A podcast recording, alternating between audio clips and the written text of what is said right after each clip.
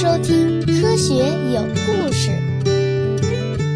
比科学故事更重要的，重要的，更重要的，更重要的，更重要的是科学精神。如果你去年八月一号买入十万元的碳酸锂，放到今天卖掉的话，就可以得到近五十万元了。锂矿的价格这一年多来呢，飙涨了近百分之五百。而且这个上涨的势头依然没有减缓的迹象。众所周知，最近这一年呢，全球几乎所有的金融投资市场啊都普遍熊市，我很难啊再找出第二个能与之媲美的可以用作投资的商品了。不过呢，我今天这期节目啊，既不是来谈投资，也不是分析为什么锂矿会涨价的这么猛，而是通过锂矿价格的飙涨得出一个判断：钠离子电池的大规模生产的所有条件都成熟了。明年将成为钠离子电池的元年，而这个锂矿价格的飙涨呢，是至关重要的一个推动因素。那在展开谈这个观点的论据之前啊，我要先来给大家解释几个专业术语。电池呢，大体上可以分为动力电池和储能电池这两类。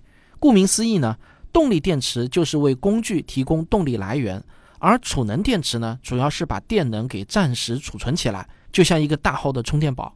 目前啊，电池市场上绝大多数都是动力电池，储能电池占比很小，大约只有百分之三点五。我们在日常口语中说的锂电池呢，其实有两种，一种呢是不能充放电的锂金属电池，一种是可以充放电的锂离子电池。但因为现在锂离子电池是市场上的绝对主力，所以我们在日常交流中呢，也往往把锂离子电池简称为锂电池。我们衡量电池的性能最关键的指标呢，被称为能量密度。它的意思是啊，单位体积或者单位质量能够容纳的电量是多少。目前业界普遍采用的能量密度单位呢，叫做瓦时每千克，即每千克容纳多少瓦时的电量。大家知道一度电呢就是一千瓦时，所以啊，一块能量密度为两百的电池，意思呢就是平均每千克质量能够提供零点二度电。那尽管呢，世界上第一块商用的锂离子电池晚至一九九一年才被日本的索尼公司发明，但是只经过了三十多年，锂离子电池已经成为了市场上的绝对霸主。原因就在于锂元素能够提供最高的能量密度。锂元素在元素周期表上呢排第三号，是最轻的金属元素，因此。单纯从能量密度的角度来说啊，不可能还有比锂更适合用来做电池的金属元素了。尽管锂电池的优点那是数也数不过来，但是呢，它也不是没有缺点。其中有两个缺点最突出：一是原材料贵，二是安全性差。锂元素在自然界中的储量并不多，算是一种比较稀有的元素。而且自然界中存在的锂矿，锂的浓度低，提炼成本高。全球已经探明的约两千万吨锂矿的储量中，截止到二零二一年呢，智利最多，大约是九百二十万吨；澳大利亚第二，五百七十万吨；阿根廷第三，二百二十万吨；而我国呢，只排第四，是一百五十万吨；美国排第五，七十五万吨。尽管能排名第四啊，但其实我国的锂矿储量只占了全世界的百分之七点五左右。但是要知道，我国的需求量啊，却占了全世界的百分之五十以上。我国也是全世界最大的锂电池生产国，因此呢，国际锂矿价格对锂电池的成本影响巨大。对我国来说呢，找到锂的替代材料具有重大的国家战略意义。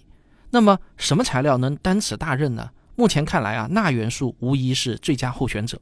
我们仅从元素周期表上来看，钠元素就最像是接班人了。钠和锂呢是同一族元素，锂是三号，钠是十一号，它们都排在最左侧的那一数列上。但是这两种元素在地壳中的丰度那就差别巨大了。锂元素仅占地壳质量的百分之零点零零六五，而钠元素占地壳质量最少的估计呢也有百分之二点三。也就是说，地球上的钠元素比锂元素至少要多三百五十四倍。我们平时吃的食盐其实就是氯化钠，你想想海水中得有多少氯化钠啊？所以啊，钠可以说是地球上取之不尽、用之不竭的一种最基本的物质。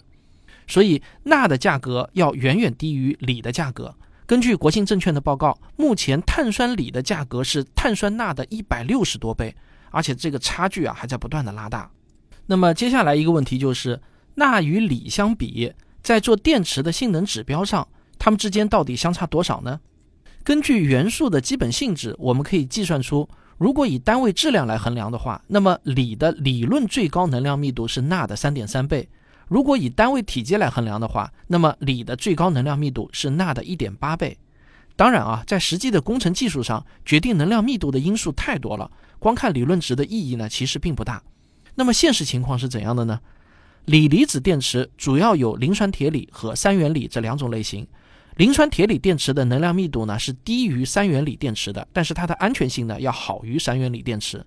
目前市场上主流的磷酸铁锂电池的能量密度大约是一百六十瓦时每千克，而三元锂的电池呢大约是两百瓦时每千克。我指的是目前市场上已经存在的这些电池，不是说未来生产出来的啊。去年，也就是二零二一年的七月二十九日，我国电池的龙头企业宁德时代就发布了他们研发的最新一代钠离子电池。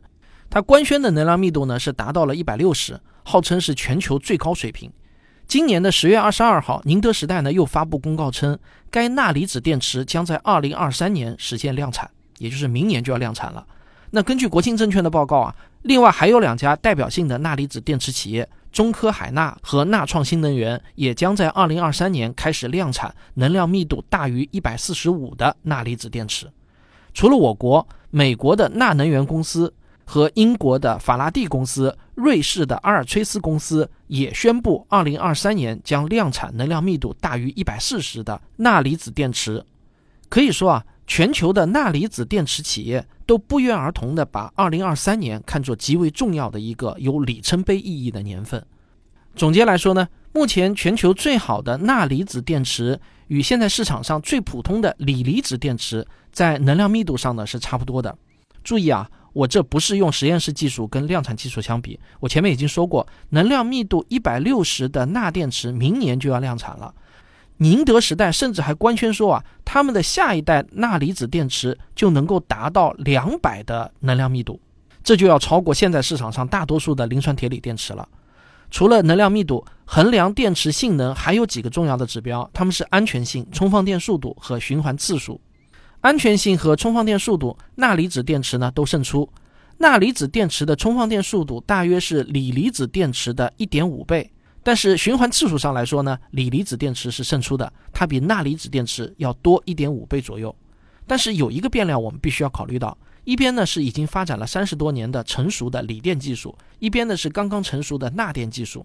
可以合理的预计啊，钠电池的降价空间要远远大于锂电池，而技术性能的提升空间呢也会大于锂电池。我在分析一个科技产品的未来潜力时啊，我最喜欢用的一个工具叫做技术飞轮。假如有某一个科技产品符合下面三个条件：第一，该产品的技术瓶颈已经被突破；第二，该产品拥有巨大的市场需求；第三，钱能够解决产品中发展的技术问题。只要这三个条件都具备，那么技术飞轮就会转动起来，而且一旦转动起来，就会越来越快，很难停下来。钠离子电池的所有关键技术呢，已经都突破了，这其中我们中国科学家也做出了非常多的贡献。钠离子电池的能量密度虽然不如锂电池，但它远远好于铅酸电池。所以呢，取代铅酸电池会是第一步，然后就是储能电池。大量的新能源发电厂都有储能的需求。对于储能电站来说，体积大、重量重，那就不是大问题了。钠离子电池是最合适的储能电池。而储能电池的需求增长，在未来几十年内都会非常的迅猛。预计到二零二五年，储能电池的需求量就会占到总需求量的百分之十点八。只要钠离子电池能从市场上挣到钱，那么就一定会有更多的研发资金投入到技术迭代中，然后就会进一步的提升产品的性价比，从而争夺到更多的市场份额。如此呢，就会形成一个良性循环，技术飞轮也会越转越快。不过话还是说回来啊，在动力电池领域呢，我估计在五年内，钠离子电池呢还是很难入侵电动汽车的领域的。毕竟对于汽车来说，续航里程还是所有消费者最看重的指标之一。但是啊，五年之后就很难说了。随着城市中的充电桩越建越密，人们的里程焦虑呢也会越来越小。我自己的里程焦虑啊，最近这一年就下降了很多，因为周围的充电桩越来越多了。我认为啊，对于那些主要需求是城市通勤的车主来说啊，未来两百公里的续航，我觉得差不多就够了。而钠离子电池呢，也能够完全满足需求。随着市场规模的扩大，技术的进步，钠离子电池的成本就会大大的降低。毕竟啊，钠的原材料成本只有锂的百分之一都不到，它的降价空间是巨大的。当钠离子电池的成本降到一个临界值的时候，就会迎来搭载钠离子电池的电动汽车的大爆发。毕竟对于消费者来说啊，低价是最有诱惑力的。当然，我也不认为钠电池会完全取代锂电池，因为中高端市场，我认为依然还会是锂电池的天下。这块市场主要拼的是产品性能，而不是价格。但中低端市场啊，会被钠电池逐步的蚕食，这也是一个不可逆转的趋势。综上所述啊，我的一个基本判断就是，明年很可能就是钠离子电池的元年。从现在开始，钠离子电池的技术飞轮已经正式启动，这个趋势很难停下来了。好，每一个看似简单结论的背后啊，其实都并不那么简单。您也可以在评论区中留言发表您的观点，因为优质的留言也是本节目的一部分。最后要声明一点啊，本期节目与任何企业没有任何利益关系，纯属个人观点，仅供大家参考。另外，如果你想联系我，或者想及时获取我们科学声音最新的一些，呃，不管是节目还是活动信息的动态的话呢，您可以添加我们客服的微信号。不过要注意啊，在微信上添加朋友的时候呢，要选择最后一项，就是企业微信联系人，然后输入手机号幺三幺二二九四幺三幺九。再说一遍，幺三幺二二九四幺三幺九。就可以找到我们客服柯小云的企业微信，有任何问题您都可以找他，他是我们对外服务的统一窗口。好了，这就是本期节目，那我们下期再见。